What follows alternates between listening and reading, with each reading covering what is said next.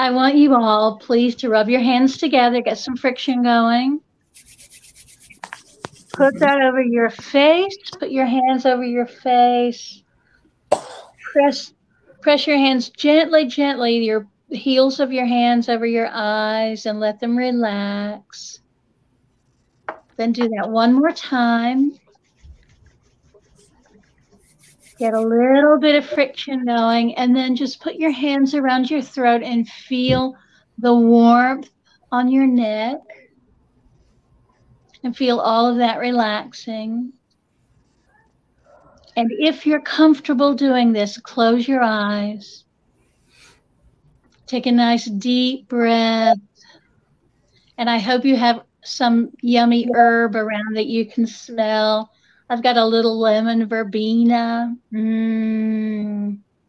And I'm going to take you back in time now to summer out in the in the wilds of West Buncombe County. And the summer was always the time, summer evenings after after we had shucked the corn or we had done the beans and it was cool outside and we the grown-ups would sit on those those metal folding chairs that had the webbing on them so if you sat on them with uh, with shorts you would get these stripes across the backs of your thighs so just keep breathing with me and feel the breeze that is promising that fall will come soon. It's a gentle, light breeze. And when you open your eyes, you can see lightning bugs. You can see the stars up above you. And if you're far enough out in the country, you can see the Milky Way. And it's like a beautiful carpet, a magic carpet that can take you from one place to another. It can take you into the future where your descendants will be. And it can also take you back in time to your ancestors. And there you sit in this cool, beautiful place with sparkling light all around you. And in your ears, you are hearing tree frogs making their fun, sweet sounds. And you are hearing the night birds as they sing and make merry.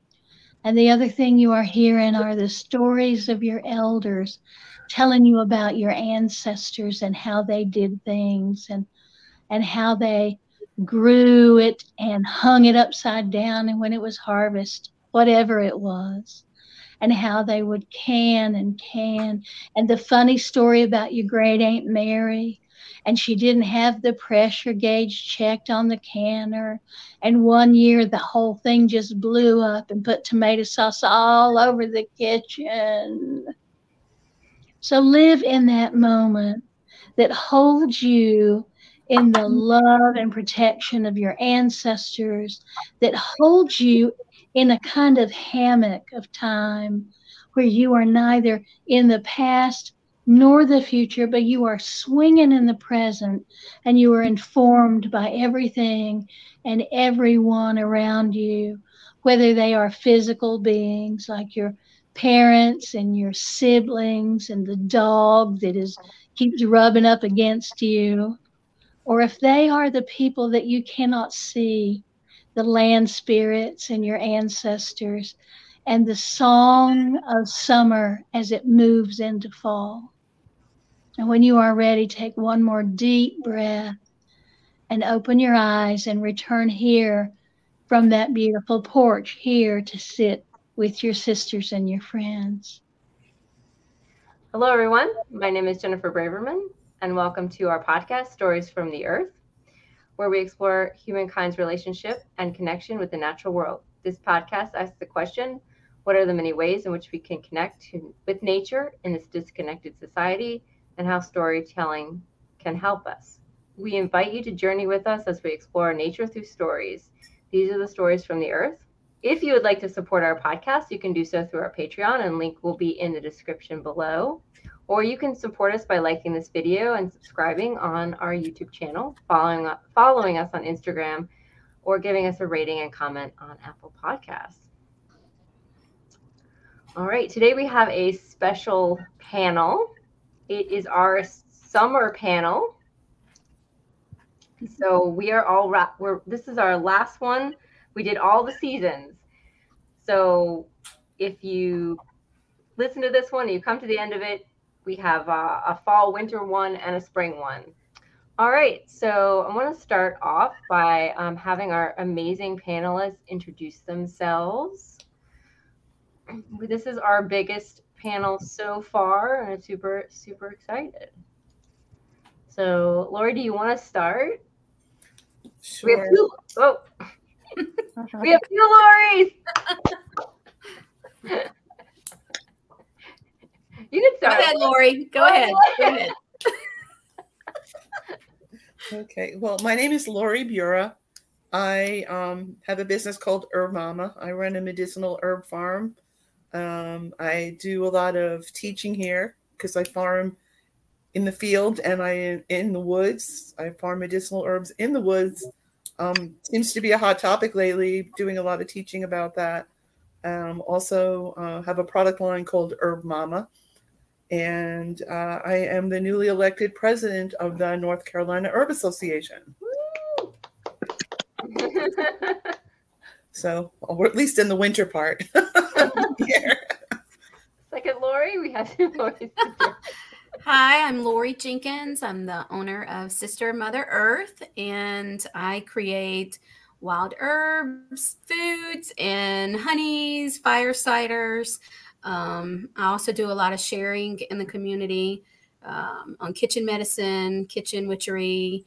So, yeah. Hi, I'm Byron Ballard, and I'm a writer and a sometime farmer. I hesitate because this year I've been on the road all summer, so my garden is crap. Uh, but in a normal year, I do uh, limited forest farming. I'm still new to that, and I have a big garden. I teach all over the country about Appalachian folkways, so that's my specific um, my specific interest. Uh, and I'm just glad to be here with all you amazing folks. Makes me happy. Hey, I'm Deanna Rose. I do, um, I'm an herbalist. I do private consultations for herbalism, and I also tend the lands of Songbird Sanctuary in the gardens, and um, and I'm a singer as well. Happy to be here. I'm Jeannie with Red Moon Herbs, and I've been at the at the helm of the ship for uh, about ten plus years now. I grew up canning and farming, and I was, it's in my blood. All my grandparents were farmers of tobacco, and then canned even into their 80s and 90s. So I hope to keep canning a long time and just having fun with putting food by. I love my goats, my cats, and my kids, my two uh, human kids too, Sophia and Sam. Well, welcome everyone, and thank you so much for joining us today. All right, so we're just gonna dive in. We are talking, uh, well, I already mentioned it, but we are talking about the season of summer. Currently, right now, we are actually going into fall, but um, we are at the tail end of summer. It is still really warm out. Our first question is and it's really funny when I was sorry when I was writing these questions, I just thought about like like a like a, a little kid in school like coming back to school and writing about their summer vacation with some of these questions.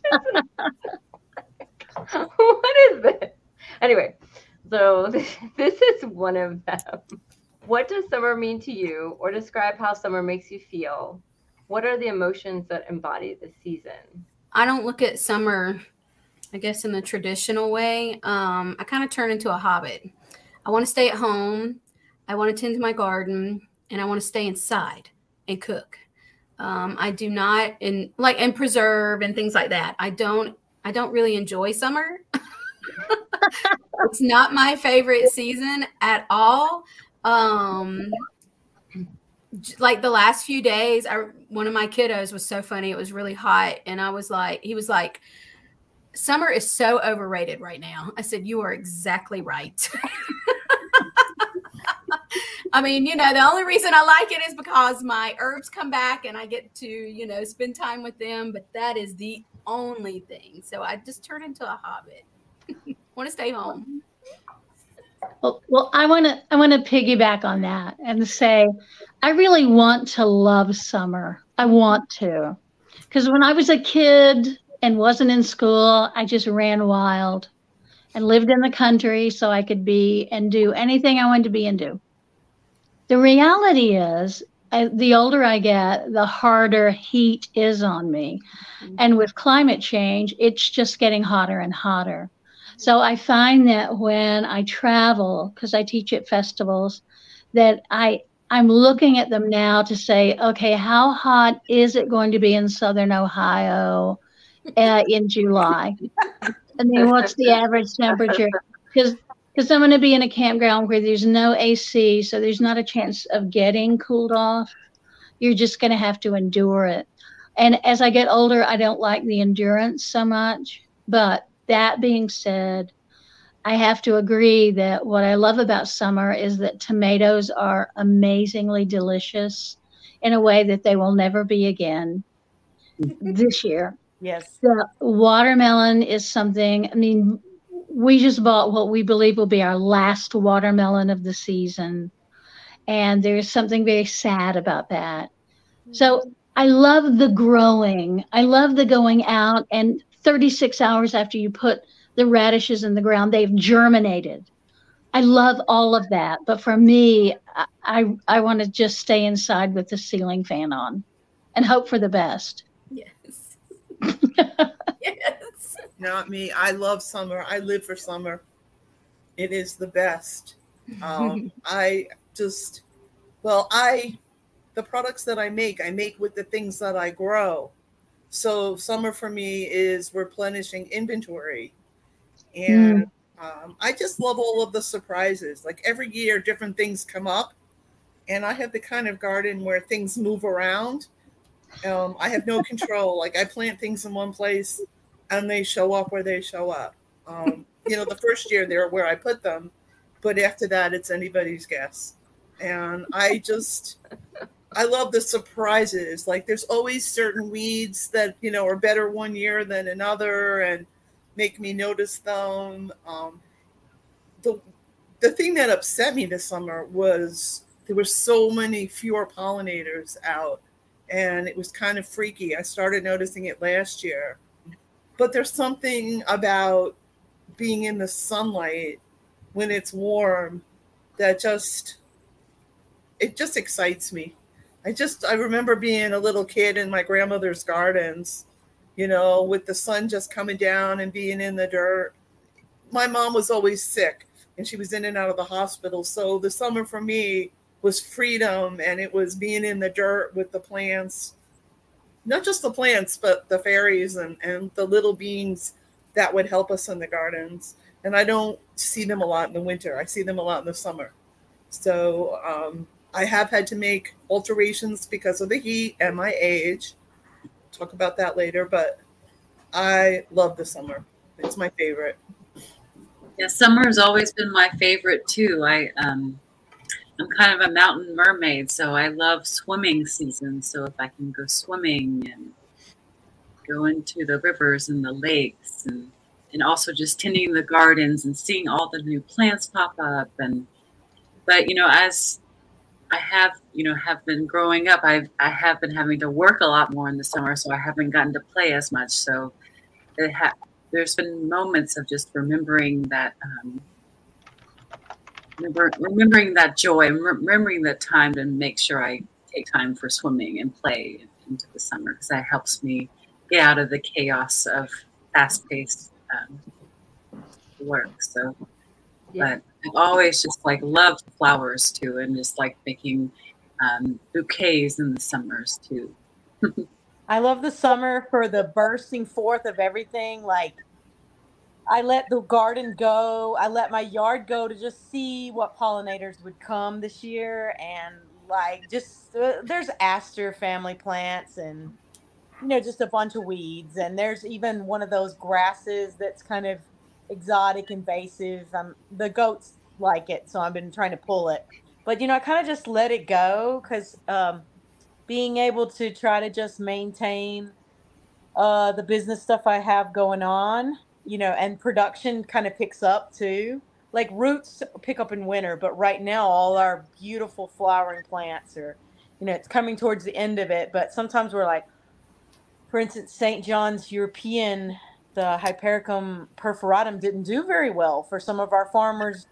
Our own garden uh, put off some, but it we weren't prepared for so many crop failures. I'm scrambling around trying to find the forest one and then everybody's telling me, well, the fourth one didn't do very well either, and that's the one that mm-hmm. just gives you that blood-like color that's got a little tinge of pink in it, the Hypericum punctatum. But for me, just like seeking, like you be in the heat, and you know, you get a little burnt, and then just go into the forest near a creek. That's summer for me to try to. That's my cold plunge for the summer, you know, to get in the forest and put my feet in the creek and and hunt for punctatum too. but I, I miss the window. They're all going to seed now. So oh, yeah, it's a it's a, it's like morels almost this year. Like they're so scattered, few and far between. Yeah.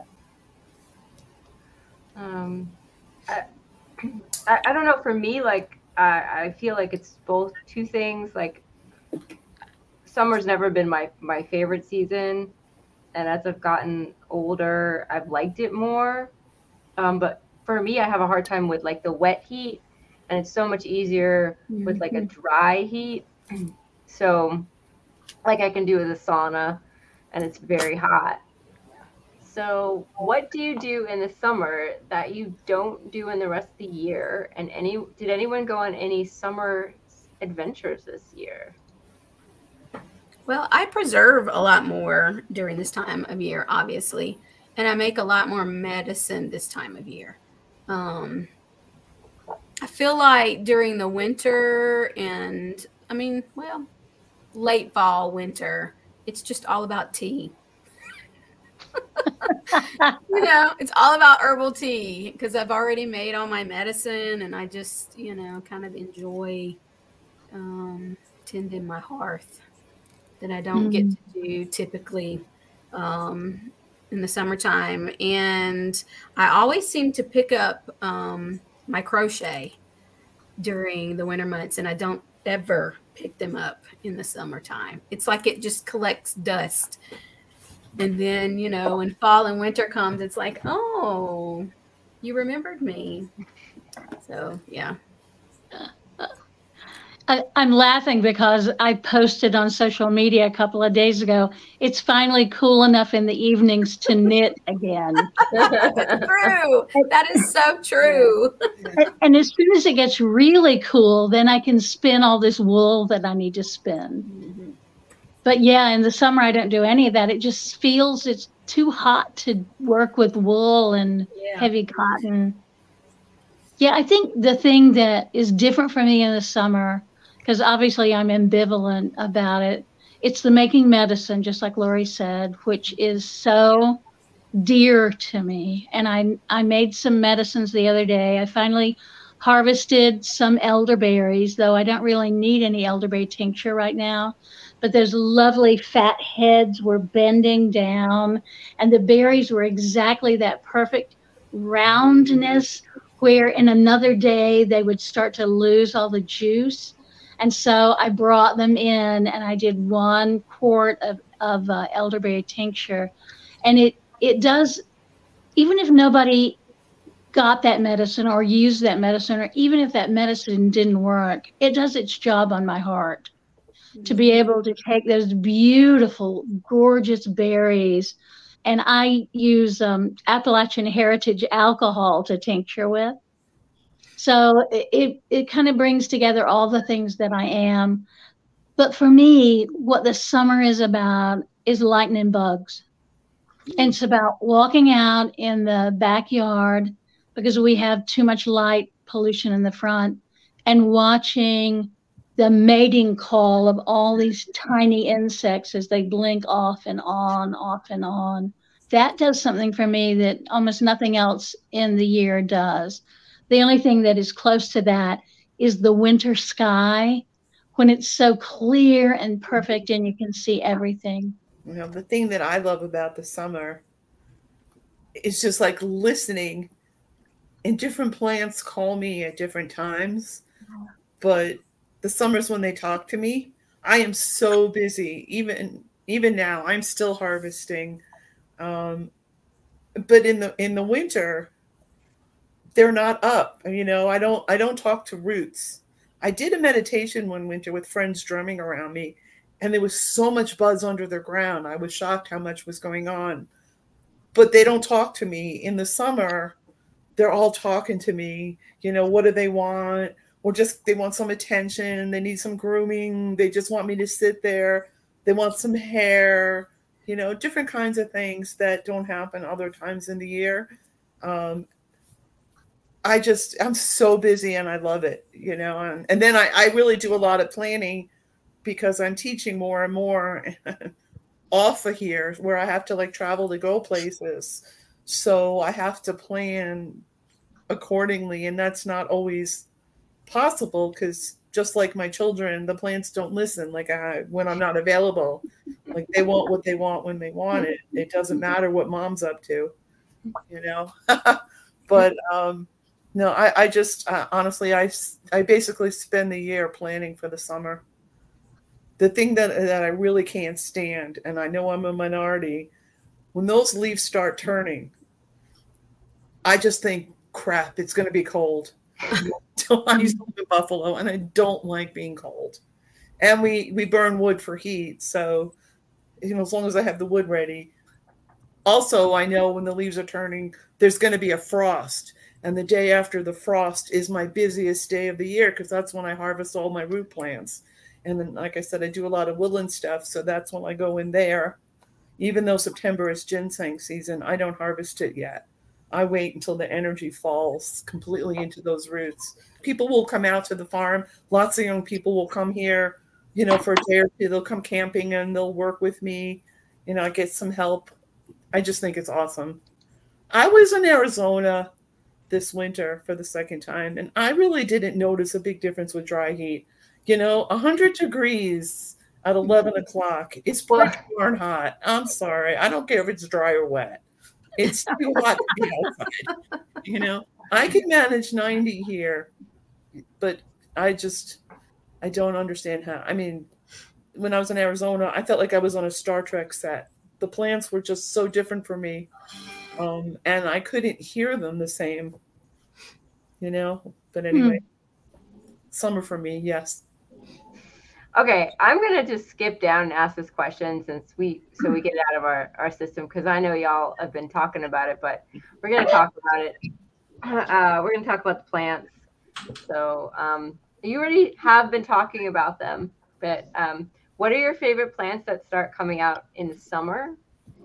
Why are they your favorites? How do you use them? They can be medicinal, vegetable, or general ideas on the plants that we start to see this time of year. So, what do we start to see in summer? Um, and uh, you can have more than one favorite. okay, I'll go. Yeah, yeah. so, um, I have four. Okay. Yeah, yeah. No, more than one is fine. Lemon balm because it just it just makes me happy because I know you know, as much as I don't like summer, when my lemon balm is like super, super green, I know that the warmer months are coming. And we always like that period of being cold for so long and going into a little warmer days. So, like, you know, Bealtaine is my favorite time of the year if, if we're going to talk about warm times. But that's when lemon balm is like, it's like it's opening the door to summer. And then sage, just because I have tons of sage in my garden and I love to cook with sage make medicine with sage, do magic with sage. I love sage. Um, and obviously mugwort. Mugwort. We have a really special place in Marshall, which is nearby um, our house, called Blannahassett Island. And mugwort has kind of just taken over.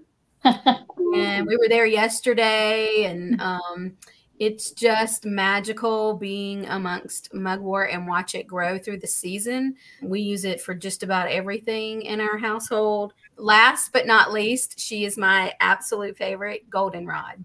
One, when goldenrod comes out, I know fall is like right around the door and the chestnuts are about to drop. So that is like the time for me. But we use goldenrod in just about everything. I cook with it. We make medicine with it. I make vinegars and cough syrups for the winter. I do all kind of stuff with goldenrod. Um, I just feel like she is queen.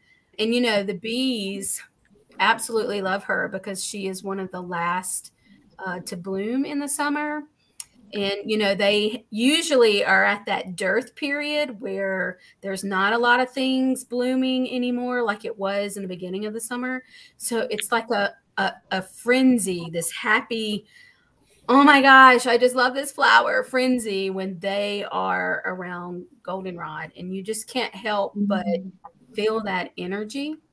Um, and it's almost like it puts a pep in your step for the next turn of the wheel so that is definitely the the gate opening for the next season. I have a spot right outside my garden that's pretty big that I just let go. And if I were to pick it, there'd probably be like a hundred pounds of goldenrod. Oh, wow. and it, it's just there. It just hangs out. Just just to be there for the pollinators. Mm. My favorite changes every year. This year, um, my early favorite um, was Meadowsweet.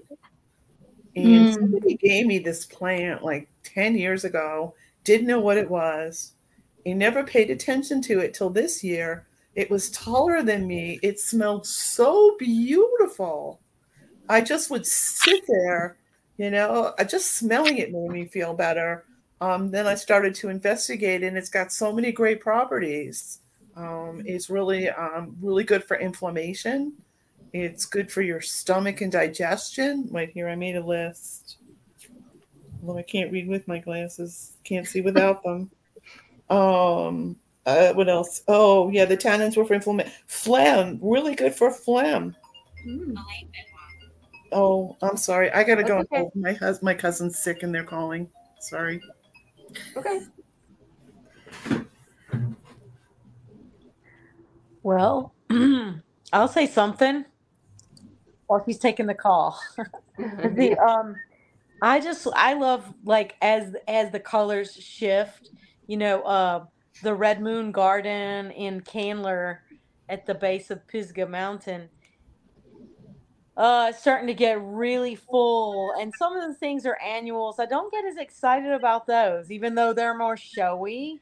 My dad has saved the seed off a man uh, named Charlie Waddell, and he only grows these one tomatoes. And at other places, I've given the tomato plants away that my dad starts from seed every year. And the deer got them out in Leicester at Big Sandy Mush. And at my house, uh, I gosh. bottom rot. And then at work, they're just lush. So I'm very excited that the deer and the critters and the bottom rots have not taken over those tomatoes. So I'm looking forward to, you know, processing some sauce. But it's just it's just lovely to see them go from green to kind of yellow to red, uh, in contrast to a bunch of flowers at work like calendula, mm-hmm. California poppy. Mm-hmm. Oh, the passion flower was gorgeous this year, and mm-hmm. Vitex is blooming.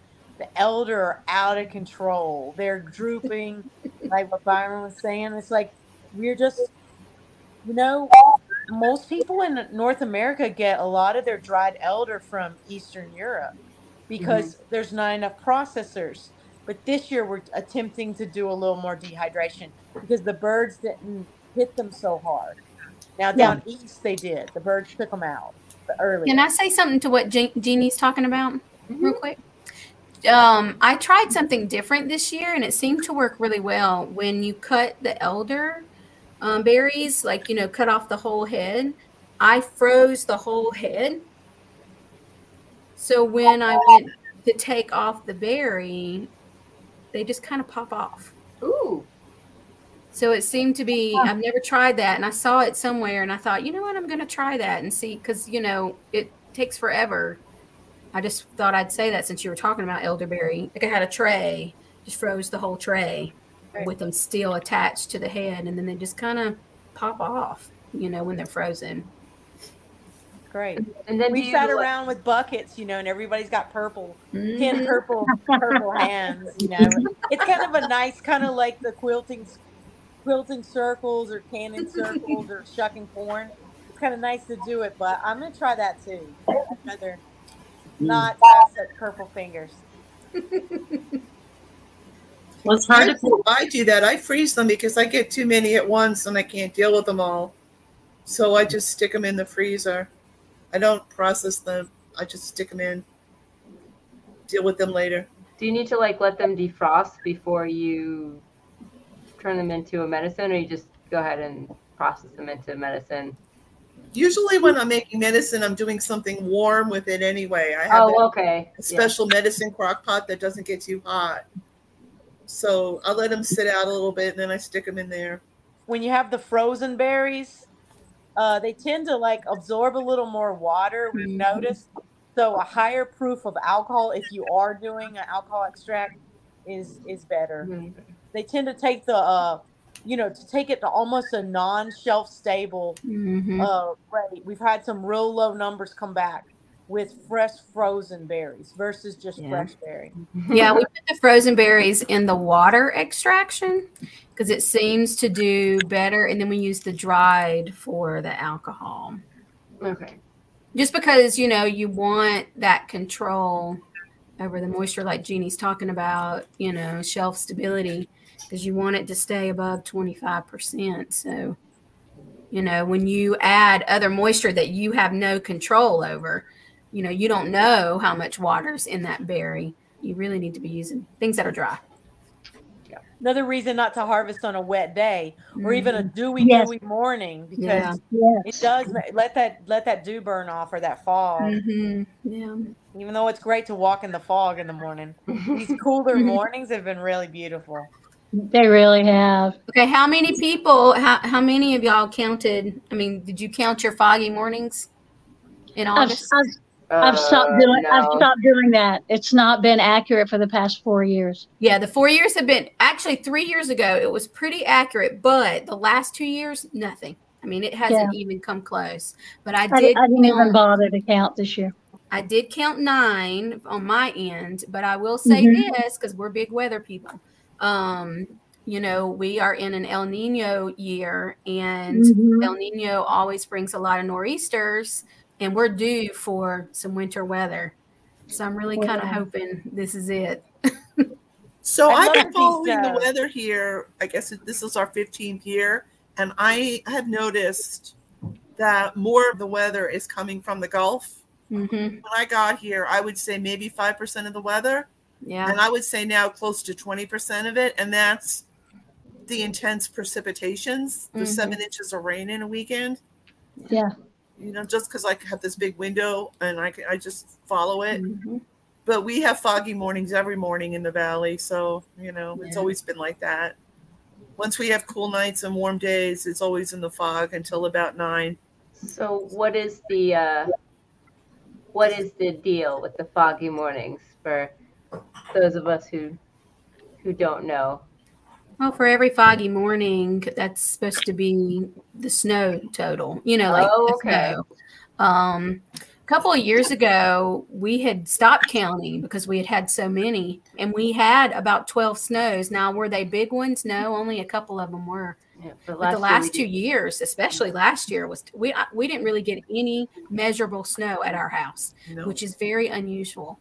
Um, No, but we got that vicious cold spell Mhm. around the winter solstice. Yep. Yep. Yeah.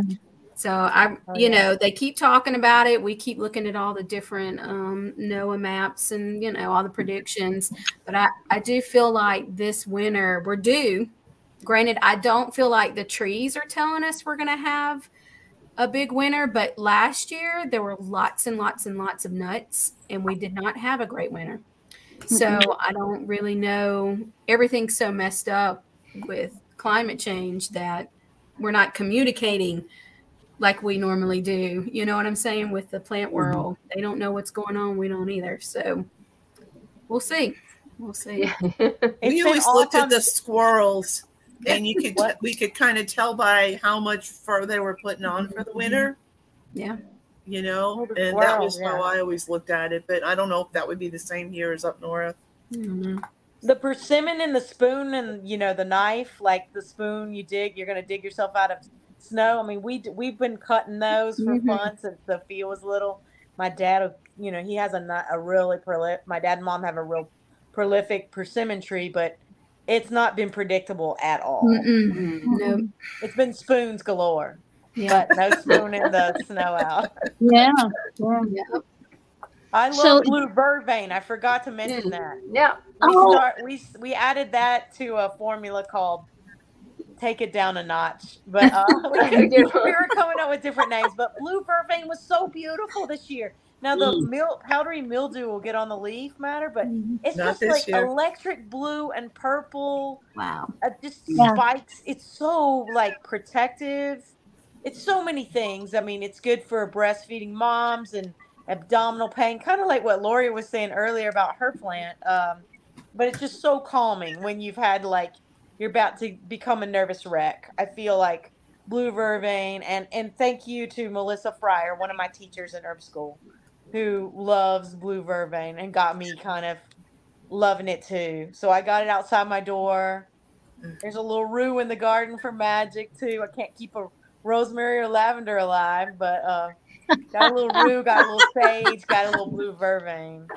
Well- with blue vervain this year too. I um, I started. I don't know. For so many years, I never took it, but this year, I just I was experiencing like high levels of stress, so I um, started taking blue vervain, and it's been such lovely medicine to get to know. It's and it's fun after all these years, like being able to get to know a new plant, and um, and so I'm really excited about blue vervain, and I've been telling everybody else to try it too, and so that's exciting.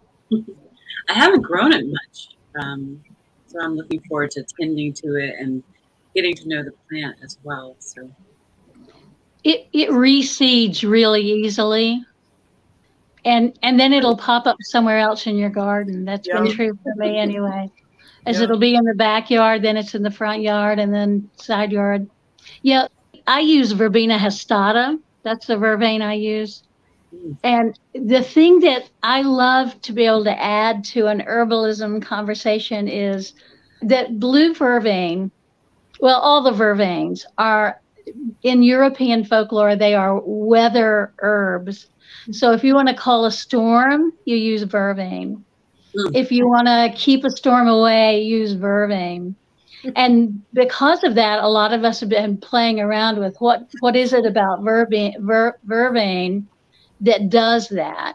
There are some wonderful spells out of Cornwall for calling in storms because Cornwall, after the tin mines and copper mines ran out, the people along the coast were given the right of salvage for any wrecks that happened on the coast. And the, the, Cornish, the Cornish people are very canny, so they they thought, well, you know, if it's wrecks, then so they developed this intense weather magic to call storms, and inevitably has to, to do with uh, vervain. But what we've also found about vervain is that if you are, as we as a culture are right now, dealing with a grief cycle, it is a Mm. wonderful, it's a wonderful aid for heartbreak and grief. So if you if you or someone you love is tending a broken heart, vervain is absolutely your ally in that. I have four, so vervain was one. The first two are just flowers. I, I love flowering tobacco. And part of it's because I'm from here and, you know, I don't grow tobacco anymore. My family doesn't grow tobacco. But flowering tobacco is so mysterious because it opens at night. It's it's a night blooming plant and the scent is just intoxicating. So we have that planted by our front steps so that we we get to smell it coming in and out at night. And and I'm a sucker for nasturtiums. And nasturtiums are a wonderful medicine. They're delicious to eat, but I love them because they're just so beautiful and they're so bright and happy. And I just I love them. My my happy time in the spring is going out literally with pockets full of nasturtium seeds and pushing them into the ground anywhere I can. And then they just they're just there and then they've started reseeding, which is really lovely. But another plant that I am I'm just going to say I'm in love with it, and it's rabbit tobacco. Rabbit tobacco, Pseudognaphalium obtusifolium. It had appeared everywhere this year. And I use it as a medicine, I use it magically. I love the smell of it. I love the way it looks. It's kind of spindly and witchy looking, and then it has the sweet, everlasting flowers on it. So I'm a big fan, big fan of rabbit tobacco.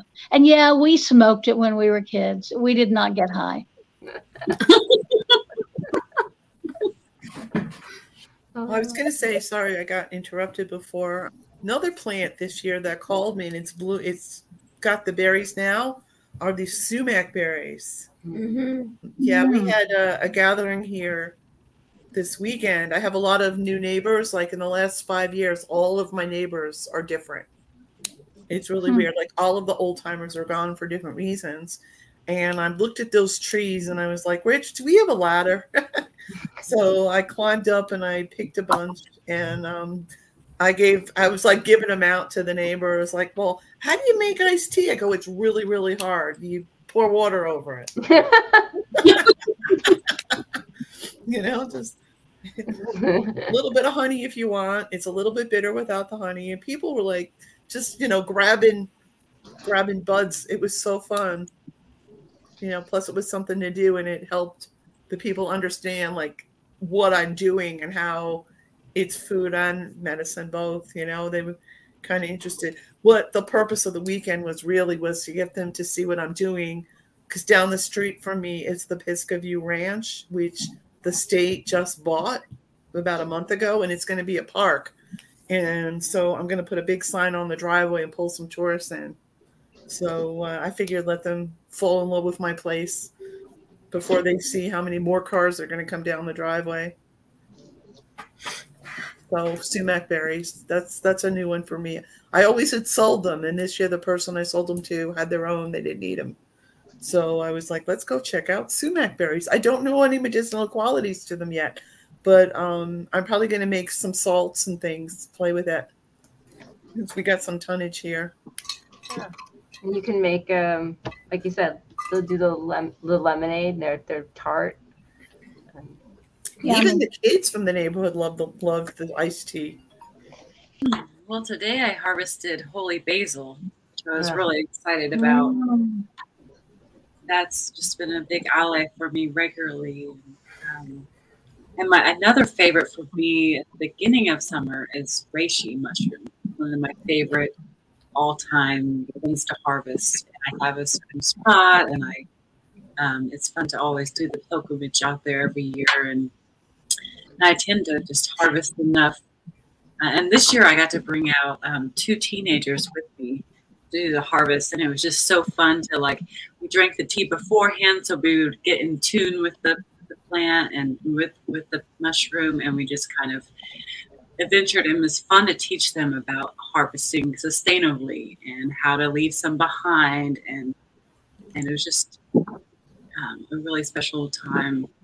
And I also, of course, like love roses, and so Mm. um, I love harvesting roses. And this year I tried a new medicine um, with roses. I harvested uh, wild rose and cultivated rose and made a tincture out of it to try to create some type of balance with um, like the nurturing like the wild rose within within yourself as well as like the domestic loving um, like tending the home and tending the lands and but also nurturing your wild kind of expressive side. And so i've been really loving that balance um, and i made it in brandy kind of also to nurture my Mm. heart and also nurture others' hearts. And that's been a really fun new uh, blend i've been trying.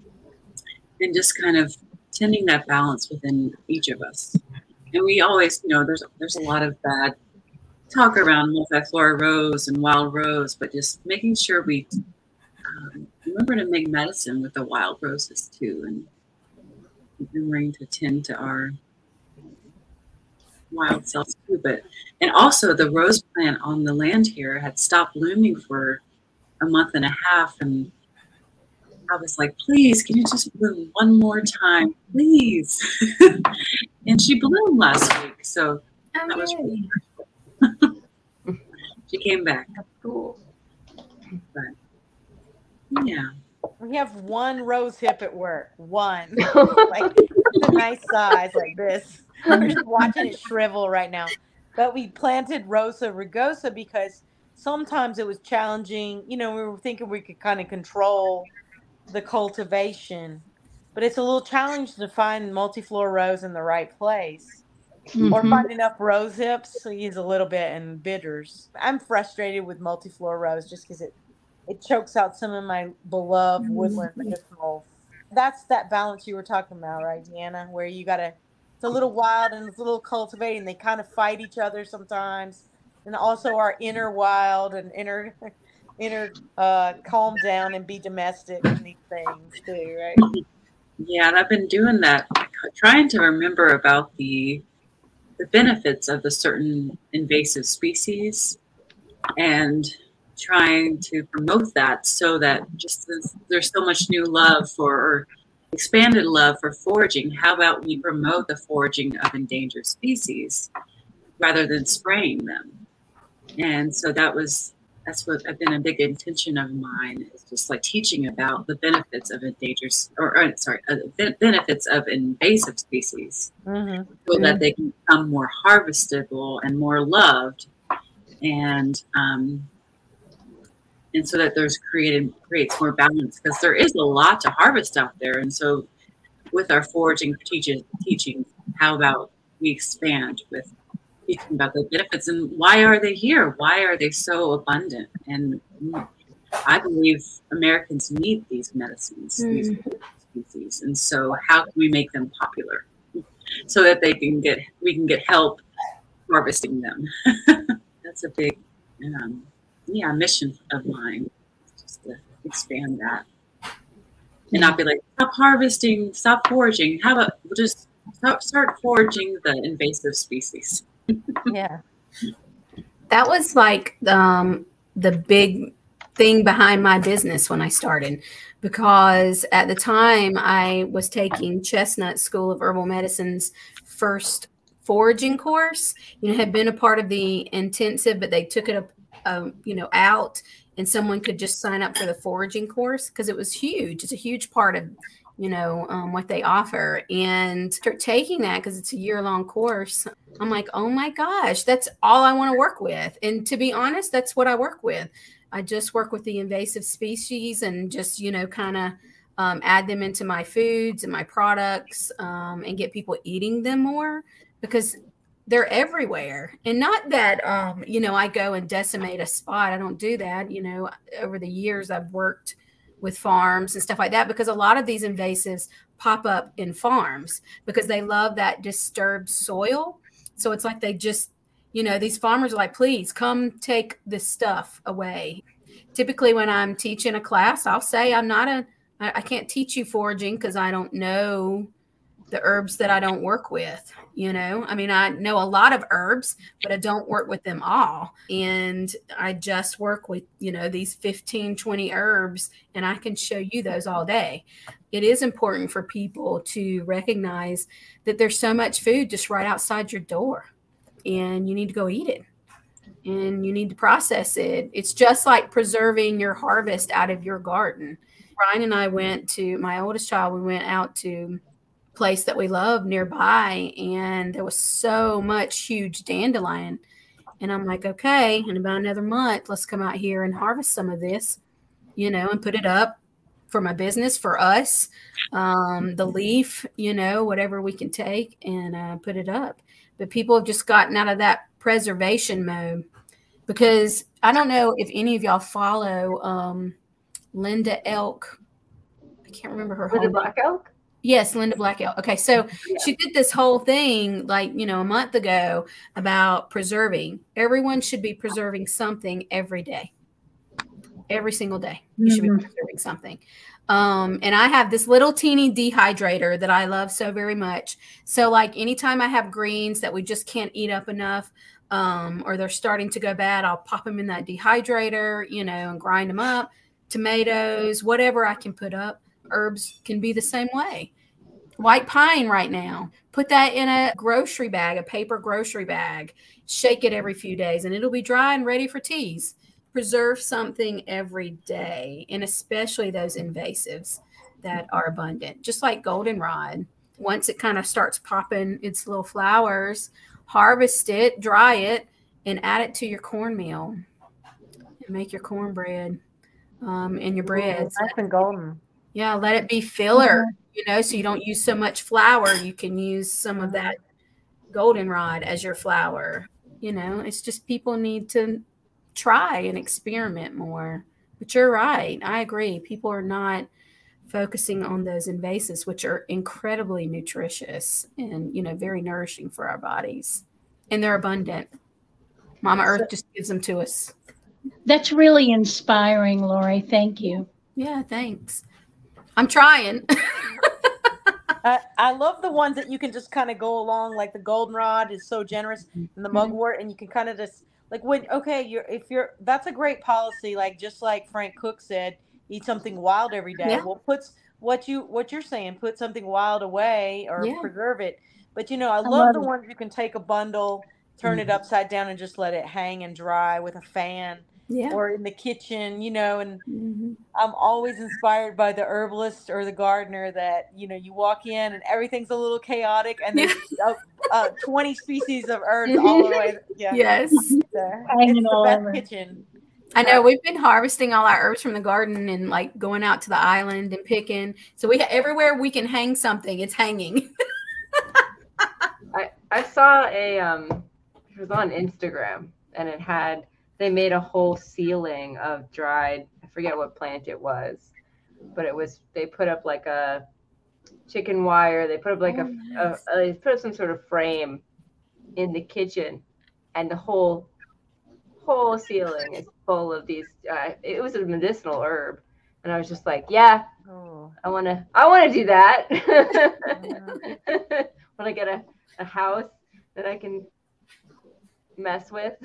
instead of I have a funny, I have a really funny story to tell, really quick, really quick. So I used to teach piano years and years and years ago. I had a little studio, and I would always have my herbs hanging everywhere. And there was a family, and there was three children. I would teach all three of them, but they would, you know, come in stages. So they would have to sit upstairs and wait till their turn. Well, I had all these herbs hanging everywhere. And the little boy, he was probably maybe six or seven. He looked at his mom and he was like, Does a witch live here? She's like, Yes. Yeah. So, anyway, I'm sorry if I interrupted No, anybody. great. No, that was perfect. How, Lori, I was going to ask her. Do, talk about your bundles you did at uh, Wild Herb Weekend. You know where you can just kind of like pick from it because that's even better when somebody Oh, yeah. goes and harvests multiple things together or bundles them. I know like rosemary is really good to create like as a base for a circle um, or like a stem to hold, but you can make like herb bundles and hang them in your kitchen and just snip from them. And we actually put them up in paper bags where the open part is on the bottom so that they don't get super dusty because that can happen in a kitchen. Um, so you can just kind of clip whatever herbs off that you want to do. You can make tea bundles like that. You can make cooking bundles like that. And that way, you know, if you're really short on space um, and don't have a lot of room to put jars and, you know, um, you can do that. Hang them, you know, at your window or somewhere in your kitchen and just clip from them when you need some herbs. Yeah, that's a cool idea. hmm Um, we are going to have the uh, kudzu culture on, so we are going to be interviewing them. Oh, uh, speaking of invasives, that'll be our, yeah, our January, our January interview. oh, that'd be good. um, on the podcast. Do you have any rituals or holidays that you celebrate this time of year? And if so, what are they and why is it important that you observe them? Well, um, we consider the beginning of August, end of July, the first harvest. It's a celebration of the first harvest. And uh, from the Anglo Saxon tradition, it's called Lammas. But in the more Irish based tradition, it's called Lunasa. and it's it honors Lughnasadh honors the work of the goddess Tailtiu, who cleared the land of Ulster so that they could plant crops. And the way it was traditionally celebrated, which not a lot of people celebrate it this way now, is that all of the tribes of Ireland would come together in the center of the country in, in the county that's called Meath, M E A T H. And they would have games of skill and they would show off their handiwork and their weaving. And there, there was a time when, when people would marry from different um, cultural groups. And I just love the idea that in the Harvest Festival, and that's the first one in my tradition, the second one happens at the autumnal equinox, and the third at Samhain. But what harvest time as a celebration gives to us is a time where we have plenty and we invite people in. Mm-hmm. And I think that hospitality is the very basic and the very earliest spiritual law is that you welcome the stranger, you feed the stranger, you make sure they, you know, they have water and all that stuff. And so harvest for me always is a time when you begin to invite people in after the hard work of the summer season. So that's the reason I love it.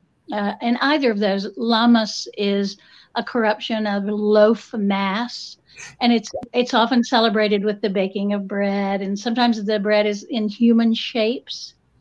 And it's also a time for making beer. So it's a wonderful, prolific set of holidays that I really love.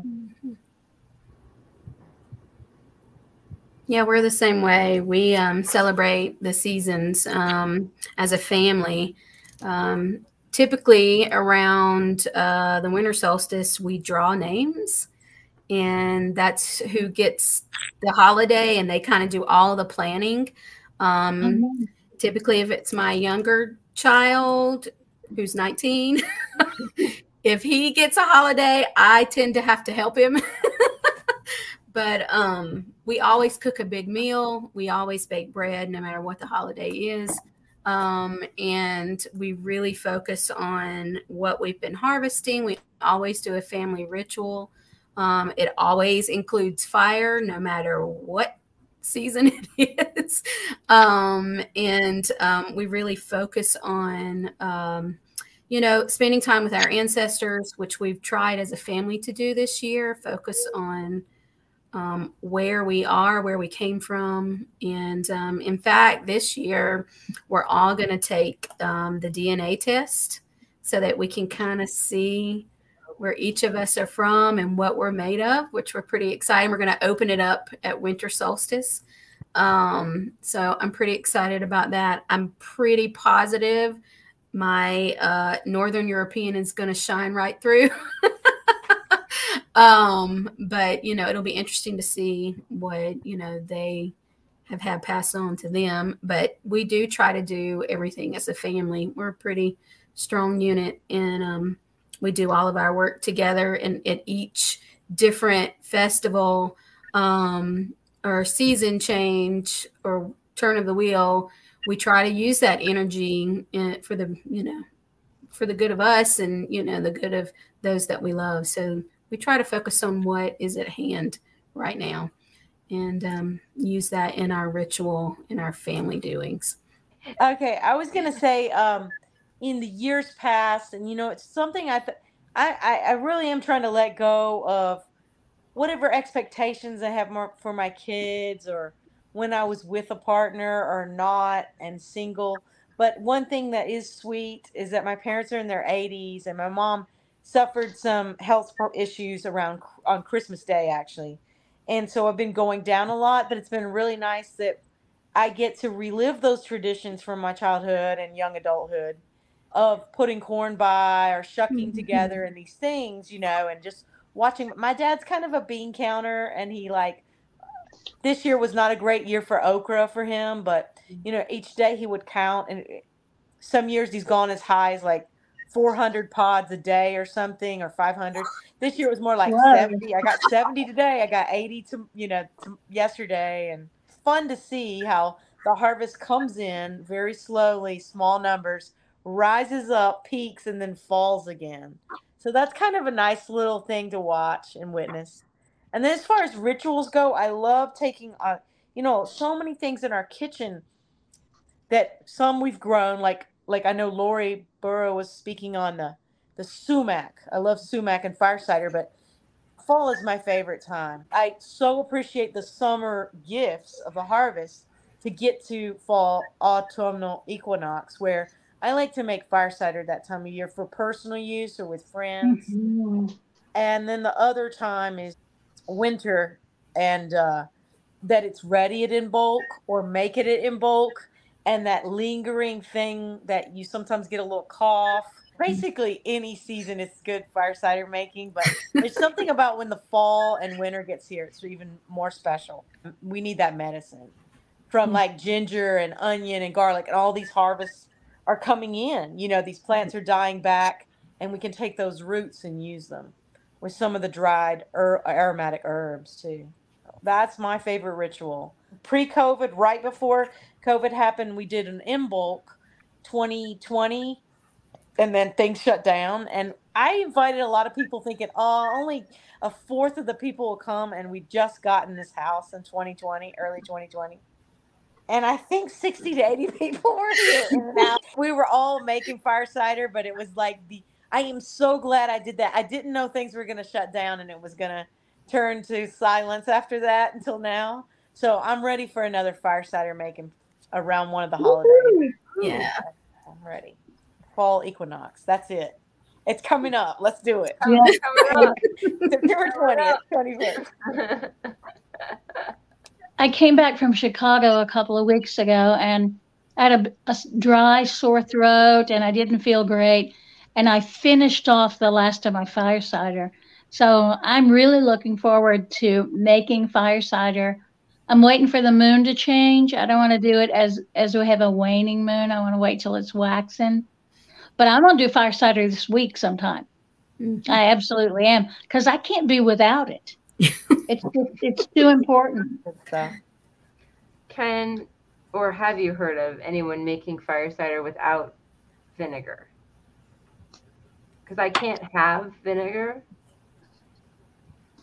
Do you know, I, somebody else was talking about that fairly recently, and I can't remember what the what the finish of it was. So I'm sorry, I don't remember. You know what? You should do um, garlic honey with some ginger in it, with some onion in it, Yeah. um, because it will turn into a liquid.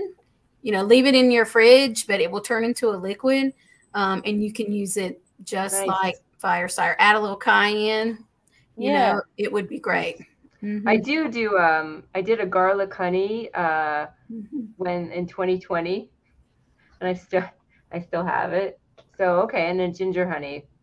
Yeah, just add all of Yeah. those things. Yeah. You can even, if you've got a little horseradish powder, you could add it to your honey and just Wow. add all those ingredients: ginger, onions, great. garlic, because it's going to Yeah. turn liquidy. So you can kind of drink it like a syrup if you wanted to. Add it to the water or tea. Mhm. Nice. That. That sounds great. I, I Yeah. no vinegar involved. awesome. But even onion and honey Onion.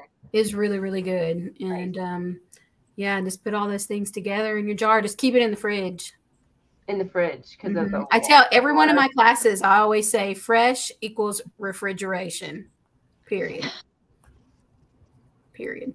I mean, like for years, I made fire cider and left it out on my counter with the fresh ingredients. But then when I started doing this as a business and looking at the requirements, um, you know, what is shelf stable, what is not, it's kind of scary. so I'm like, put it in the fridge. So yeah. I usually just strain it. Mhm. And then put it put keep it in the fridge Fridge. always. Mm-hmm. Yep. Yep. Because it's just the same concept that we were talking about a little while ago with elderberry. You know, when you add all these fresh ingredients into vinegar, you're adding water and you're changing the pH of it and you're changing, you know, the shelf stability of it. Um, so you've got to put it in the fridge, keep it safe. I'll have to try that. Yeah. That's gonna be one spicy honey. You can add some turmeric in there too. Hmm Uh, yeah. There's your fire cider. There's my fire cider right We're there. ready. Jennifer's fire cider. Fire honey. yeah. Something like that. I made a bone broth recently, and I um I got a chicken from the farmers market, and then after we ate the chicken, we made a bone broth, and I added reishi mushroom Mm. um, while making it, and also onions and other things. And gosh, it turned out amazing. I just remembered to, uh, yeah, just like to add that reishi into the onions, and I did some like lemon peel and orange peel, and because I wasn't feeling well last week, it got me better really quick. yeah. Just good. like kind of remembering also that you can. If, I don't know. Can you do bone broth? You can also kind of just make like a fresh, like fresh thing with onions and stuff like that if you want to drink it too. Well, there's a whole thing about the Both. the the onion. You put it on your what on your chest or something. It's Um, drawing. Drawing. Yeah. Yeah. Or just setting half an onion in the room when you've got a Mhm. cold. I, I don't know if Yeah. y'all did that. It's like Mhm. your parents or grandparents did it. Kind of draw the sickness into the onion, or just the vaporizing. Uh, just the smells from the onion probably help too. Yeah. Definitely. Welcome back, Lori. Hey, sorry about that. That's all right. The question is, uh, do you have any rituals or holidays that you celebrate this time of year? Um, No, No. no. Well, I mean, Rosh hashanah is coming up. So uh, I do try to think about the year. Not very religious about it. Just think about, you know, put the year in perspective and journal a bit. That that counts. I write down some things, stick it in the float, float down the water, send it to the beaver dam down the road, down the creek. I love it. I like that about the onions. That's funny. Yeah. We always did lots of garlic.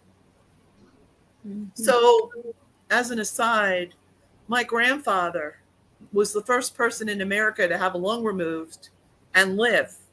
Oh wow. And what the doctors didn't know is that my grandmother kept feeding him garlic tincture. Oh. She never told them. She did it when nobody was looking. Was it a, a mm-hmm. alcohol base or a vinegar base? You know? Oh, she just would plop it in the vodka and then give him shots of vodka. She didn't even take the Oh. garlic out. okay. I'm Nice. a fan of vodka. And- So this was 27, 37, 38, 39, around 1940. Wow. Hmm. Yeah. Wow. This was about 1940, 41, Right. something like that. So she had two solutions to everything. It was either chamomile or, or garlic, Nice. or just go work in the dirt. yeah. Yeah. Oh, rituals. Yeah, we do one thing out here. We have Mushroom Day, hmm. where a lot of the young people who come throughout the summer, you know, I'll, I'll send out a note, you know, it's today, and we hang out in the garden with and do mushrooms.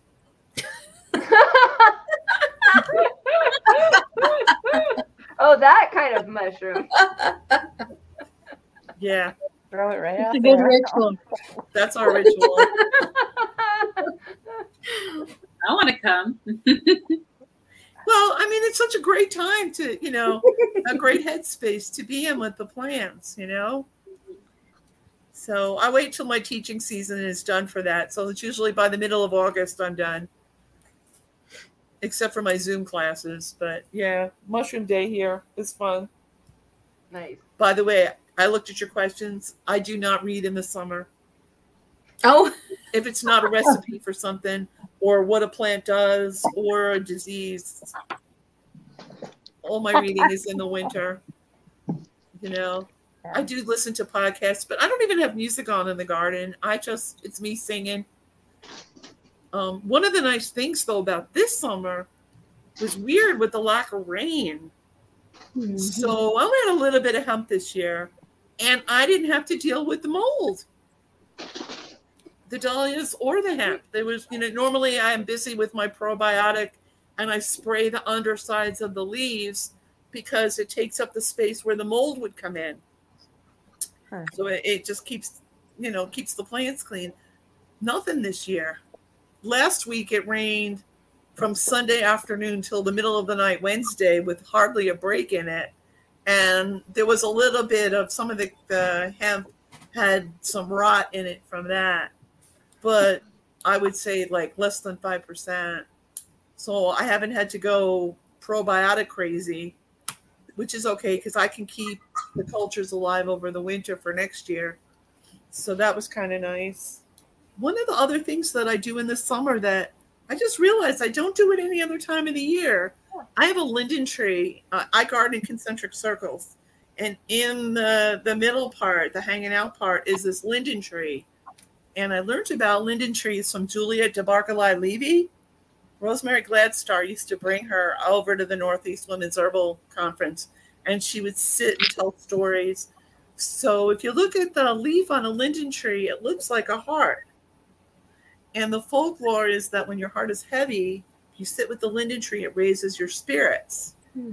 I go and I sit with the linden tree and I send my cord down. There's like a rock in the sense somewhere deep in the earth. I don't even know where it is, but my my energy knows how to find it and I wrap my cord around it and then I spiral up the energy from the earth um, and I run through I spend time in each chakra and then when it comes to my higher self I ask my higher self to send it up and out I don't know where it goes but send it where it needs to be you know where it goes and by the time I do that when I breathe out, I spiral down. When I breathe in, I spiral up. And I just sit in that space.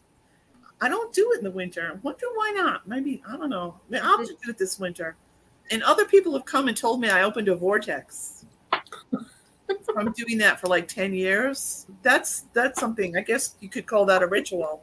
But that's where I'll get a lot of my instructions for the day you know what to do that day in the garden and it's funny because when my older daughter was here helping me she came out of the restaurant business and like they have certain things that they know when you come in every day this is what you do and it drove her crazy because i couldn't tell her what we were doing that day i said i have to get my instruction you know and come out later than me and then i'll tell you what we're doing and now it's like five years later and when people come here to work, she goes, Wait, she's still meditating. She'll tell us what we're going to do. She doesn't know yet.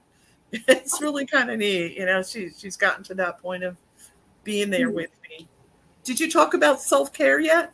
Not yet. I was waiting for you because that's the question you added. Here's Lori's question. It's a very awesome one. What do you do for self care during this busy time of year? Because a lot of us are herbalists and the plants are going crazy. Yeah, Lori, did you want to start? At? So I had to shift what I was doing. Two reasons. One is, you know, my age, getting older. Um, I can't do as much as I could before. So I have to kind of plan differently. And then the heat. I didn't realize why I was throwing up in the afternoon or why I was sweating for three hours and couldn't stop sweating until I researched and I realized that it was the heat. Because I get lost. If I'm in the garden, I'm I'm in a different zone. I mean, if you talk to me, I'm there and I can talk to you, but mostly I'm alone. And I famously tell my husband I'll be back in like two hours, and he goes, "Yeah, uh huh." And you know, I'm back like six or seven hours later, and I have no concept that that much time went by. I should know by like the pile of stuff I have, but I don't. So I had to train myself to listen to my body. So as soon as I have a symptom now, I drop everything.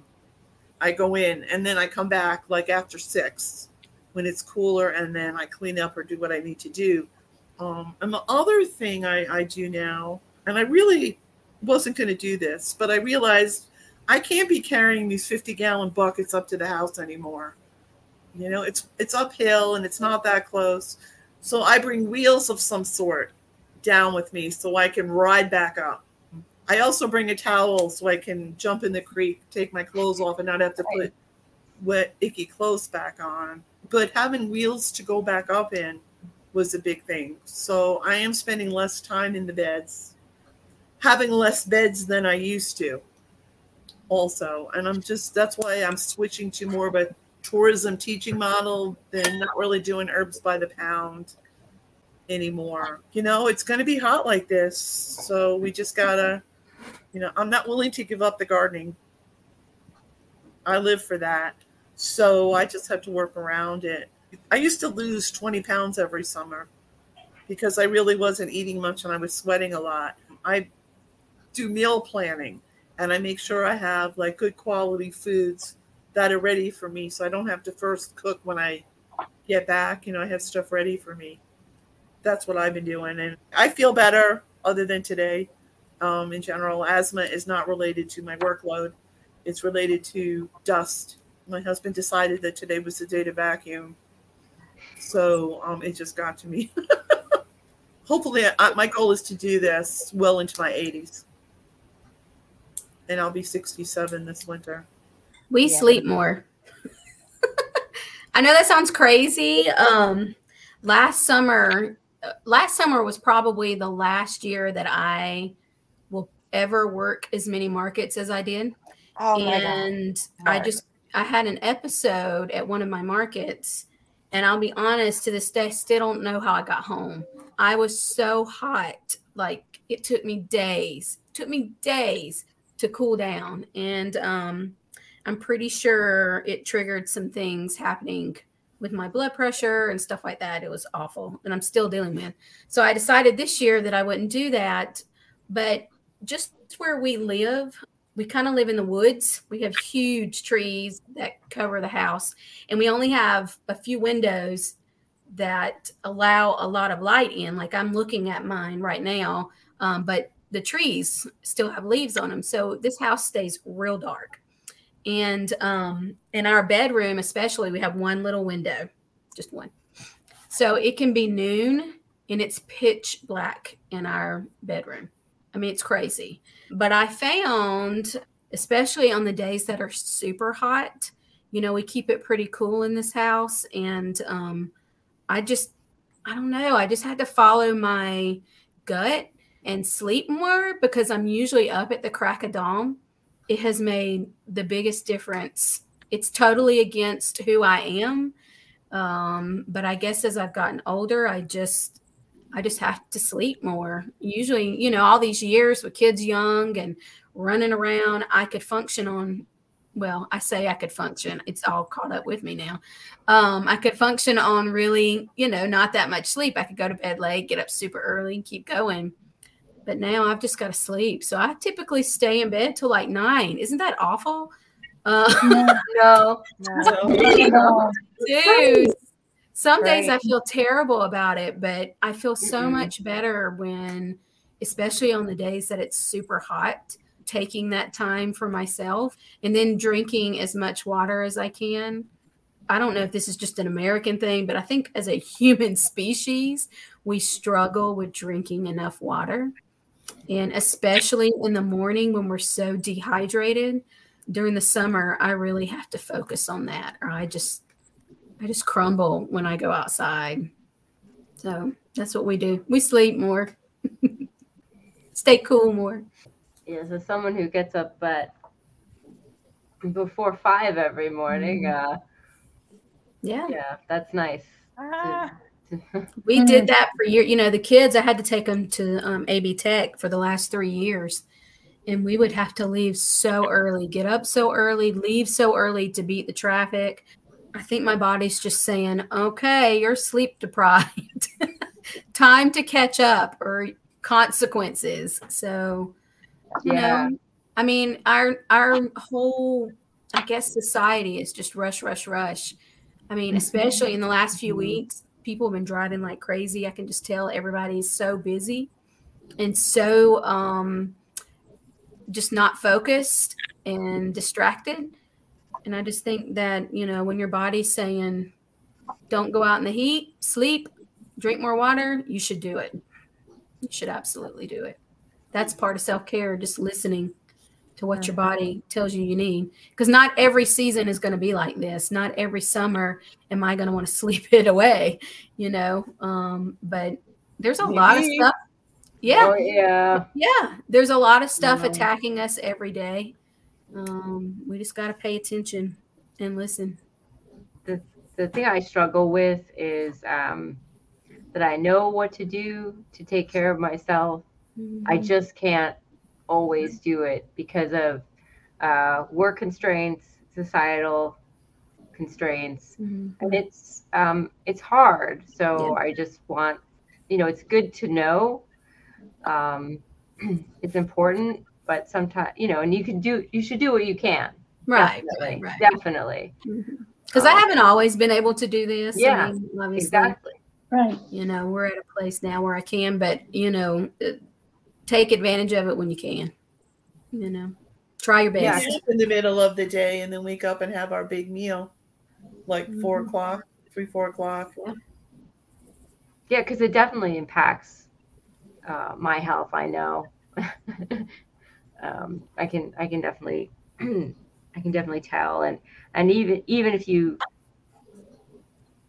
even if you're like, oh, I can I can go like I keep going, go go go go go. You know, it's like it's it's um, you know later on it it may catch up with you, and um, it's really important to to try to listen to your to your body. I think that's the most important. If you can go, go, go, but but maybe, you know, if you listen, your body might be like, hey, maybe uh stop a bit or something like that. Like it's it's just um because I don't think uh we're taught to listen.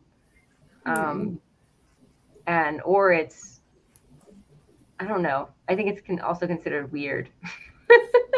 It is, yeah. You feel bad, You feel Um, weird. You're like especially in my generation and even my mom's generation. You just don't do that. But, um, but it's not. You said something just now. Um, it may catch up with you. No, it will. It will. It will catch up with you. Um, so you know, you just kind of have to look at it that way, um, and do the very best that you can on the times that you have off that you can. You know, rest and just do nothing. Absolutely nothing. nothing. I saw some. Do you know that gal that was on? Um, I can never say her name correctly, but she was on The Big Bang Theory. She was um, Sheldon's girlfriend, Malik. Um, what is her name? She's like this scientist. She's like amazing. This woman. Um, but Oh, you- she played Blossom. No, yeah, yeah, yeah, yeah. Her, her, her. Um, yeah, yeah. Um, he did this whole thing on so cool. sitting. Yeah, she's so cool. Sitting and doing nothing.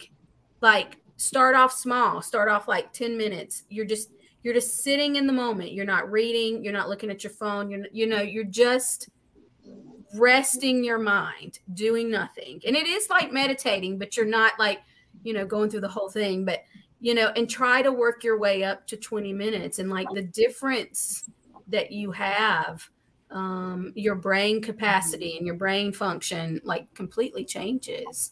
But it's hard. It's hard to meditate and do things like that. Um, but I think it's very important, especially for women, to really take that time for themselves. you go to the Y, you go to the sauna, and there's a sign: no cell phones in the sauna. Yeah. So of course, you know what happens.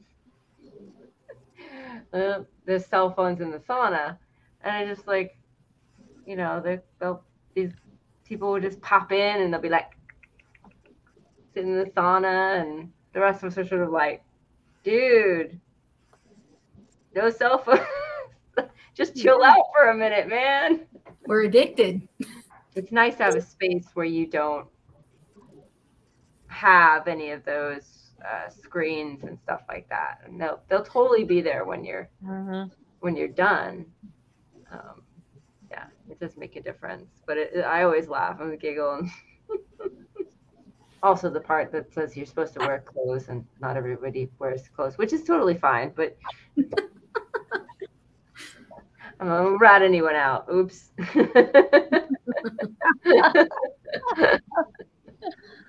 I, I, I wear some clothes because because I wet down my shirt. Because like, it's hot.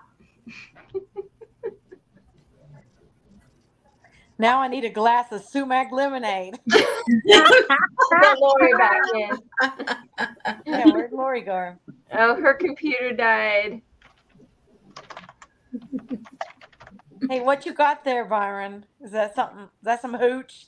No, just water. Uh, you know, I, I've not been hydrating like I need to, and I've just been drinking water for the past two days. Oh yeah, on the self care piece, hyd- water definitely. I've been really enjoying. Uh, well, several of us this this summer and last summer got dehydrated at different times. Kind of like Lori was saying at a market, but just like in the hot sun. But I love that handmade. Um, you know, you almost crave it, just like an electrolyte you do yourself, Mhm. similar to what y'all were talking about the fire cider honey. But you know, do a little honey, do a little lemon, put a little salt in it, a little water, and whatever other Yeah. herbs you want. Yeah, yeah. Oh, okay. That's great to stay Yeah. hydrated. And then um, just some body care. I've been uh, making that my ritual for summer. You know, like Mhm. uh, also being more consistent with exercise. It's Mhm. really helped my mental state. Lori, I really appreciate you saying that about sleeping a little more because I've been Mhm. more tired this summer than any other. Yep, me too. Yep. All that busyness catching up with us, Jeannie. Yeah. Um, Yeah. right. Oh, it's right. That's right. I had Mm-hmm. one of the hardest Augusts I've ever had in my life. And now it's September, and I keep thinking, well, why are you so tired? Why are you so tired? You didn't do much Uh-huh. today. I didn't, but I survived August. Yeah. yeah. it's like um I'll have a hard week and then I'll have a weekend and I'm still tired on Monday and I'm like, why am I still tired? Because I was still tired from the week before. Yeah. Yep. I think we're gonna wrap it up with quotes, some favorite quotes about summer. I unfortunately didn't have time to pull one, but I think some of us had one. I love the sound of crickets so much. In summer, you know, summer makes me think about crickets. I don't even know. I just quickly wrote it because I had copied and pasted, but then I realized, oh my, I'm on my phone. I can't see what I copied and pasted. Thinking about crickets, the crickets felt it was their duty to warn everybody that summertime cannot last for even uh, forever, even on the most beautiful days in the whole year. The days when summer is changing into autumn, the crickets spread the rumor of sadness and change. E.B. White. Oh, that's really cool. Mm, that's beautiful. That's a good And one. Yeah. I have one as rest as the as the theme. Um, rest is not idleness, and to lie sometimes on the grass under the trees on a summer's day, listening to the murmur of the water or watching the clouds float across the sky, is by no means a waste of time. John Lubbock. Perfect. Perfect. I've got a, a little bit of a poem by a woman named Misty Skaggs who lives lives up in uh, eastern Kentucky. The granny witch said going barefooted is good for me, and I believe her. Though it's tough to keep my eyes from rolling around in my head when folks start trying to tell me to get grounded. I ain't never left the ground to begin with. I'm rooted real deep, dug in. But this witchy woman with a hex or two close to her heart I believe her because I know how powerful it feels when there's fresh, turned dirt between my toes. Oh, that's cool. Yes. Mhm. Very good. All right, mine's kind of on the same theme as Jeannie's. To say it was a beautiful day would not begin to explain it. It was that day when the end of summer intersects perfectly with the start of fall. Ann Patchett. And I think we Oh. had one of those days the other day. Yeah. Yes, yes, we did. it is. Yep. hmm So I want to thank all of our amazing, amazing guests today. Everyone's links will be in the description, so please check out all this everyone's um, websites and Instagram pages. Uh, I want to encourage all of our listeners to go out and enjoy what's left of the summer. You can follow us everywhere Uh, you can listen on Spotify, Apple Podcasts. We have a YouTube channel, a Facebook page, and a Facebook group. We're on Instagram and TikTok. Um, if you'd like to support the podcast, please follow us. Also, if you'd like to support us with our doll- your dollars, we do have a Patreon, so the link will be in the description. We are going to be doing a um, we're going to be start doing some in-person panels here. So if you're in the Asheville area, you could have a chance to see us live and unedited. Um, the first one will, should be around in November. So, uh, but there'll be more details. We don't have any more more details yet. So I'd like to thank everyone. Thank you all so much. Thank you. right. Sweet dreams.